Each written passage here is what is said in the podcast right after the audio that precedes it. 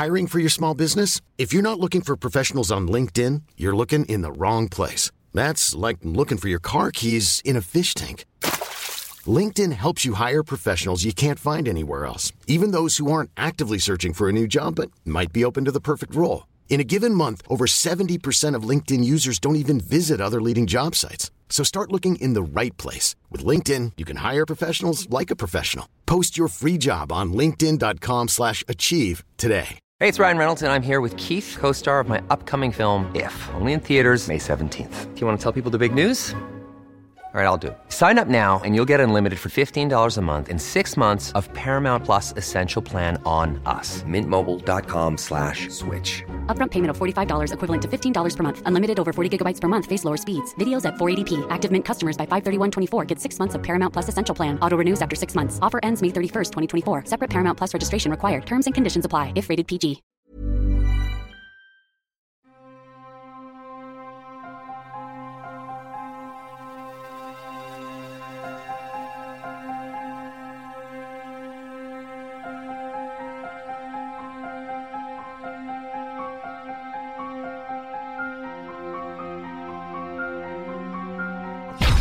No such thing as questions, just hidden answers.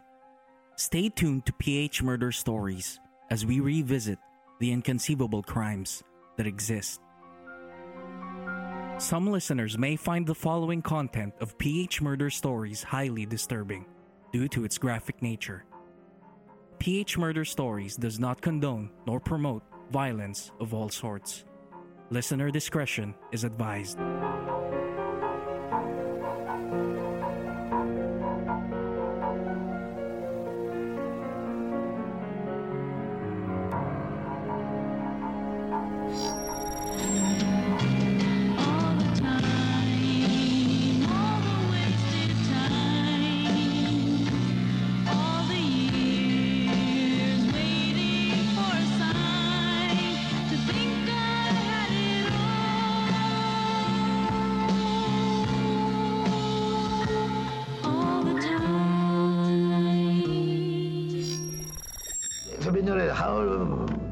Ever recall in your age na kung I ever hit your mother? Not anymore. It's been for years. It's always my mom who's attacking my dad. Uh, one thing that I also regret is, like I told you before, losing my wife because ang hirap, she had a problem, and I was in the limelight. She would make stories, all of these things, and it would be difficult for me because media would be there and everything. So it was already a tough uh, act for me to do. Uh, my personal problems, my marital problem. Were broadcast before And the then pa media, and Maria would have a forum or medium to tell all the stories. Then later she would change her story and everything. In 2001, a Filipino American actress was found dead with her skull bashed on the third floor of a 24 story apartment building. According to initial reports, she committed suicide by jumping from her penthouse on the 23rd floor of the Platinum 2000 apartment building along Annapolis Street in Greenhills, San Juan. The victim's house helper, who found the lifeless body, had revealed vital information that could make us all think that her employer's death might not be suicide. Maria Teresa Carlson was a Filipino American actress and beauty pageant contestant. On October 15, 1963, she was born in Manila, but her family moved to San Francisco, California, where she spent the early years of her life. Maria was 16 years old when she came back to the Philippines with her family. Her mother was from Nueva Ecija, while her father was from California. Maria decided to remain in the Philippines as she had always dreamt of becoming a beauty queen and representing her country someday. In 1979, she won Miss Young Philippines and represented the Miss Young International pageant in Tokyo. Her pageantry experience had led the country's entertainment industry to offer her spots in various shows immediately. They viewed her as witty, pretty, playful, and articulate. Maria was best known for her role in the weekly hour long sitcom Chicks to Chicks. Producers cast her as a lovely, dumb damsel in distress. The show was quite successful. Male viewers found it funny, but women felt offended. She was one of the first Filipino Americans who made something out of her broken Tagalog that has put many smiles on Filipinos. Si ikaw, si ako, and an Americanized accent became her catchphrase to popularity. Later on, movie producers came knocking on her door. Maria made seven films, including comedies with Augusto Valdez Pangan, or famously known as Chiquito, and Tito, Vic, and Joey's famous trio. In 1982, at the young age of 19, Maria met Rodolfo Rudy Fariñas, who was 32 years old at the time. Rudy Fariñas was then the newly elected mayor of Laoag City. He was a fast rising political star who wanted to win Maria's heart. A Manila based magazine called him a dashing bachelor and flamboyant playboy. Although Rudy Fariñas already had two children from a previous relationship with Janet Murph, namely Rica Camille and Ray Carlos. Rudy also had a relationship with bold actress Vivian Velez, the daughter of celebrity Lillian Velez, who was slain in the 1940s. While Rudy was studying in Ateneo Law School, he had a reputation for being a bad boy. According to a Rappler article, Rudy was cutting classes beyond the school's allowable number of absences. Despite his reputation, the school would find ways to keep him around, as he was always getting the highest grades in his class. Moreover, the distraction to Rudy came from his love interest at the time, Vivian Velez. He would bring her to class to please his colleagues and to distract his teachers. Unfortunately for Rudy, his relationship with Vivian might have haunted him as there were rumors before that both of them had a sex scandal, particularly a Betamax tape showing their sensational affair in bed. Meanwhile, Maria's Chicks to Chicks co star, Freddie Webb, introduced them to each other. Freddie recalls, quote, It was by accident. We were going to play basketball in Laoag. I called up Maria and asked her if she wanted to watch. She wasn't doing anything, so she agreed. Unquote. Maria fell in love with Rudy and agreed to stay in Rudy's hometown, where she lived in his home. They eventually got married in Las Vegas and remarried in the Laoag Church. In the next several elections, Rudy utilized Maria's celebrity status as his campaign booster. He called her Whitey before the Ilocanos as they were charmed by her beauty. Besides two marriages, both also had six children one girl and five boys. Ria Cristina, born 1984, Ryan Christopher, Rudy Caesar I, Rudy Caesar II, Rodolfo Jr., and Rodolfo III. In an interview with the Manila Times, Maria said that she fell for Rudy because of his name, position, and connections. But she insisted he was more than those things. Quote, he had a great personality. He was down to earth. He is a good person, smart, intelligent. He was not corrupt like most politicians you see now. He was a perfect gentleman. Unquote. However, their marriage had looming problems that were finally unraveled in 1996. A handwritten letter was addressed to then Senator Leticia Ramos Shahani. The senator was a known Fariñas supporter. In the letter, Maria narrated that she wanted to leave the marriage because her husband had been beating her up. She said she was beaten black and blue and subjected to water torture. She requested that she be taken away from her husband. As a postscript, Maria had attached her thumb marks to assure the senator that the letter was not a hoax.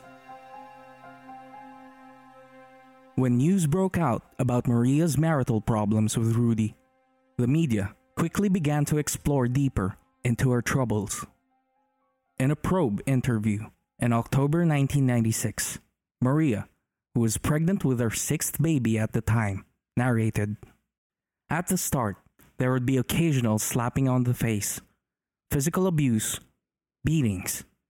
He will box you all over. I was subjected to water torture. I had a gun at me in my mouth, a wet towel all over my face. Then they would pour Sprite, 7 Up, or continuous water. I do not wish to embarrass him. I do not want to humiliate him. I'm not just out for any money. I'm even willing to give up everything. I just want my freedom and my independence. I want my annulment, and I want what's due to me as my constitutional rights as a Filipino. Unquote. Prior to her shocking 1996 interview, Maria had cried out many times for help. In a 1988 interview, she slipped a note to reporter Nini Valera that said, Please help me. I'm literally being tortured. Valera was interviewing Maria in the Farinas residence in Ilocos Sur. Maria told the reporter that her husband was not far away in the same room, cleaning his gun. Near the end of the interview, when Rudy Farinas left for a few minutes, Valera noticed that Maria had been dabbing powder to cover cigarette burns on her chin. In 1992, Maria got in touch with the Kalakasan Hotline, an NGO for women in distress. Analea Sarabia said, quote, Sa umpisa, saglit-saglit lang yan. At saka walang pangalan. Umiiyak. Hindi namin alam kung sino. Unquote. Three years later, Maria was able to identify herself. Sarabia said, quote, Pero tatawag siya, saglit-saglit lang. Siguro one minute, two minutes, tapos ibababa yung phone. Kaso sabi niya, they're watching me. Tapos, pag wala ng tao, tatawag uli. Unquote.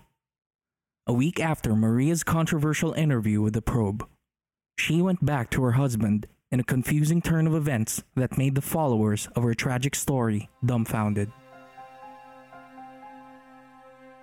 It led to an article made by the Cosmopolitan magazine dubbed Cry for Help that read, quote, With no money, no government protection, but only a baby begging to be delivered. Maria was left with no choice but to return to her husband. She gave birth to her sixth child, a baby boy. It was also her birthday. She was 34. The confusion started when Maria appeared on Magandang Gabi Bayan, a night show with Noli de Castro as its host. Surprisingly, Maria was accompanied by her husband and took back everything she said that incriminated her husband as a villain. She also stated that she was just feeling insecure. Quote, Baka dahil buntis po ako. Hindi ako maganda sa kanya. Puro motherhood. Puro housewife na lang. Unquote. Meanwhile, Farinas also addressed the public. He said, quote, The media violated our rights as husband and wife, unquote. He also accused Probe of messing up their lives, interfering in an insignificant marital quarrel. He also said, quote, Saan ka naman nakakita? Nang tampuhan lang ng mag-asawa, ipa-flash mo sa TV. Unquote. On the contrary, human rights activist and lawyer Evelyn Ursua denied that it was just a mere husband and wife fight. According to her, the abuse did not necessarily stop when she got pregnant, but they were lessened. Ursua used to be with Carlson in 1996 when a women's group rescued her after deciding to leave Farinas. She was nine months pregnant then. But because she had insisted on giving birth at the same hospital where she delivered her other children, Farinas was able to find her. By the time a special police team arrived to protect her, she and Farinas had reportedly reconciled, Ursula added. In an article, reporter Marites Sison also said that Carlson wanted to get pregnant each year. Not because she wanted to have many kids, but because she thought pregnancy was her defense against physical abuse. In fact, then Vice Governor Rolando Abadilla and then Defense Minister Juan Ponce Enrile were also able to see the actual physical abuses of Farinas to Carlson. In a public report in 1988, Abadilla narrated how Farinas manhandles his wife, right at the provincial capital. Incidentally, Enrile also saw Farinas strangling his wife. The high ranking official was not noticed by the couple. Apparently, Farinas was mad at Abadilla for persuading Enrile not to attend a fiesta venue in February that year. Enrile just left and proceeded to Fort Ilocandia Resort Hotel. Farinas was supposed to host the said event, but he chose to beat his wife instead. But physical hurting was not the issue alone. Farinas was a suspected drug user, so he, allegedly, also forced Carlson to use illegal substances and even let his bodyguards molest his wife. Rodolfo Farinas was a promising politician during his prime. He placed 8th in the 1978 bar exam and one of the only law graduates from his law school who made it to the top 10 during his batch. At age 28, Farinas became the youngest mayor of Laoag City for six years, the northwesternmost urbanity on the island of Luzon. He was a provincial governor for 10 years and congressman for one term afterward. He was even likened to his province mate, the late President Ferdinand Marcos. Farinas relished the thought of repeating the prominent chief executive's pathway, a bright Ilocano lawyer who had shaken the country's political landscape at a very young age. But this momentum eventually fell down. Farinas literally lost everything in succession. In 1998, his father died. The following year, he lost his brother. In 2001, he lost his congressional seat of the 1st District of Ilocos Norte to veteran lawmaker Roquito Ablan Jr. Still, never had he thought that another misfortune will make him rest in the political scene for a long time. On November 23, 2001, Carlson and her maid, Rochelle Flores, went to Malacanang to get in touch with then President Gloria Macapagal Arroyo for a videotape that she wants to hand, containing her clips of her husband hurting one of their children, who was also believed as the godson of the lady chief executive. But no videotapes reached the leader. A member of the presidential security group referred her to the PSG headquarters. Unfortunately, she was not able to reach the area. When their taxi reached Gate 7 of the executive palace, the presidential guards barred them and asked the driver to turn back. Carlson then proceeded to Malacanang Park to speak with any responsible official who could relay her problem. Sadly, no one listened. Upon reaching their home, the former sitcom star was restless, locking up the windows and doors because apparently someone was out to kill them. She then ran out of the room, and the maid took the elevator after calling the building security.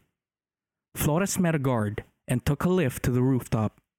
They both looked for Carlson but failed to find her there.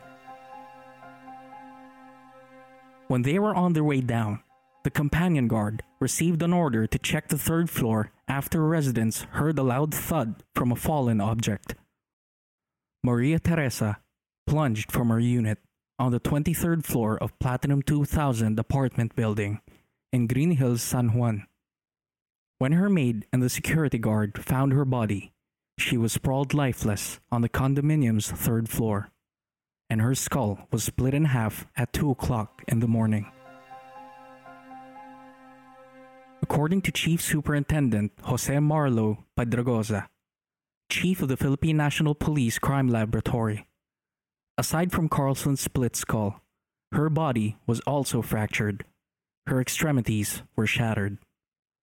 Dr. Maria Cristina Freira, PNP Medical Legal Officer, also found that Carlson's lungs, heart, liver, right kidney, spleen, tongue, and eyeballs were also lacerated, and she had bruises all over her body. Initially, people suspected foul play, but the local police said there was no indication of any suspicious doing at the scene and announced it a suicide. On the very same day, her remains were sent to Ilocos Norte, in Fariñas' hometown. It was an afternoon when Laoag Mayor Rogelio Fariñas, Rodolfo's younger brother, accompanied the remains. Rodolfo was in Laoag when Carlson jumped from her apartment. In an interview a decade and a half after the incident, Fariñas said that a month before the alleged suicide, his wife left him with their children on a trip to China. That was the last time they saw her.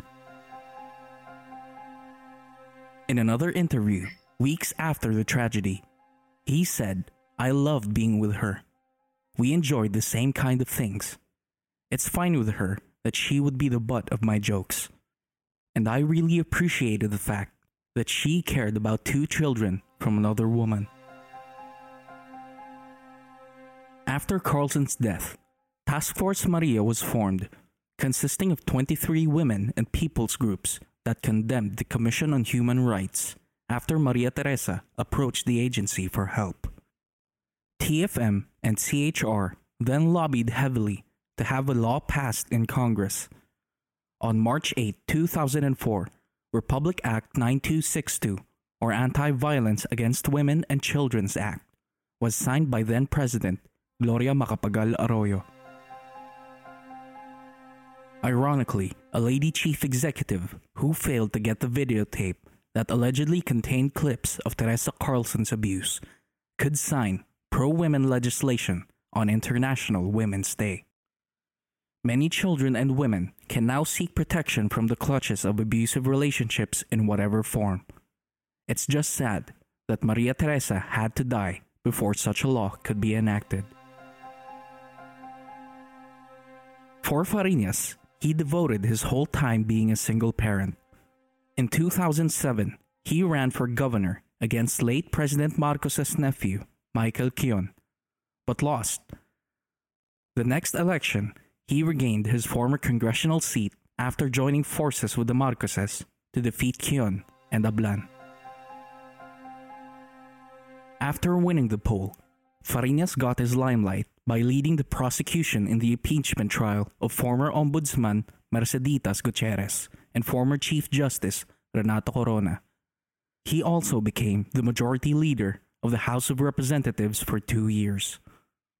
But this spotlight was shortened after he withdrew his candidacy for governor in a supposed fight with the Marcoses and finally retired from politics.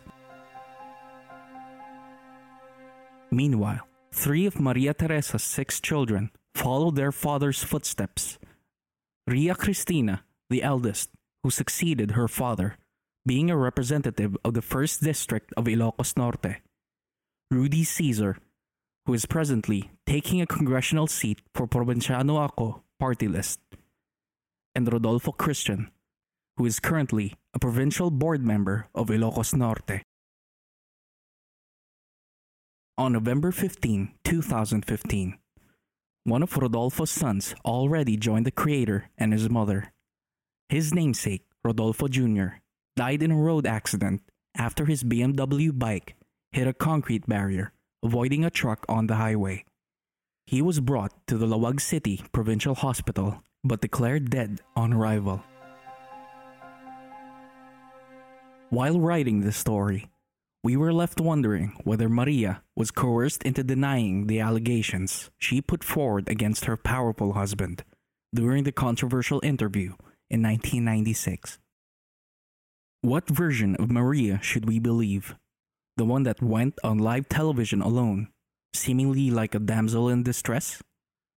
Or the one accompanied by her husband, that ferociously defended themselves from the negative media attention that their so called marital quarrel had caused.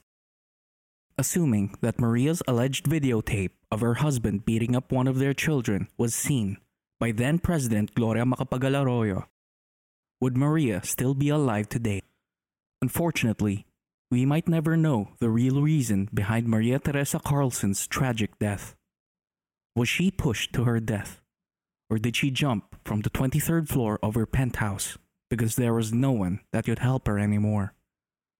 We let you decide on that. Stay tuned in our upcoming episode as we revisit the story of a Spanish surfer residing in Siargao who was gunned down due to illegal drugs. However, Spanish news reports suggests that there was a deeper reason behind his death. For further updates, please follow us on Facebook, Instagram, and Twitter at PH Murder Stories, and subscribe to our YouTube channel, PH Murder Stories. If you have case suggestions, please go to our website at phmurderstories.com and fill out the request form at File Your Blotter.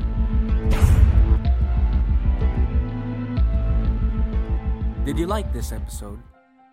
Give us a rating on Apple Podcasts, or if you're listening in other platforms, kindly send us a review on our Facebook page or send us a tweet. You can also share our podcast to your Instagram and Facebook stories through Spotify. Your support would significantly benefit PH Murder Stories to produce more quality content. We're also inviting you to join our Facebook group, PH Murder Stories The Verdict, and participate in our bi weekly discourse about true crime, both local and international. This group is a safe space for true crime and mystery fans like us who want to engage in thorough discussions about the subject. See you there, suspects. The verdict is in your hands. See you there.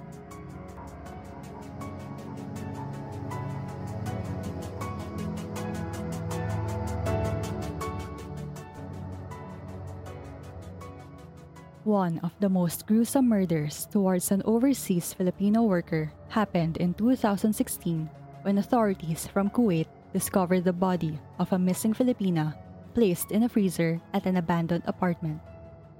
The gruesome discovery of her remains sent shockwaves across the OFW community.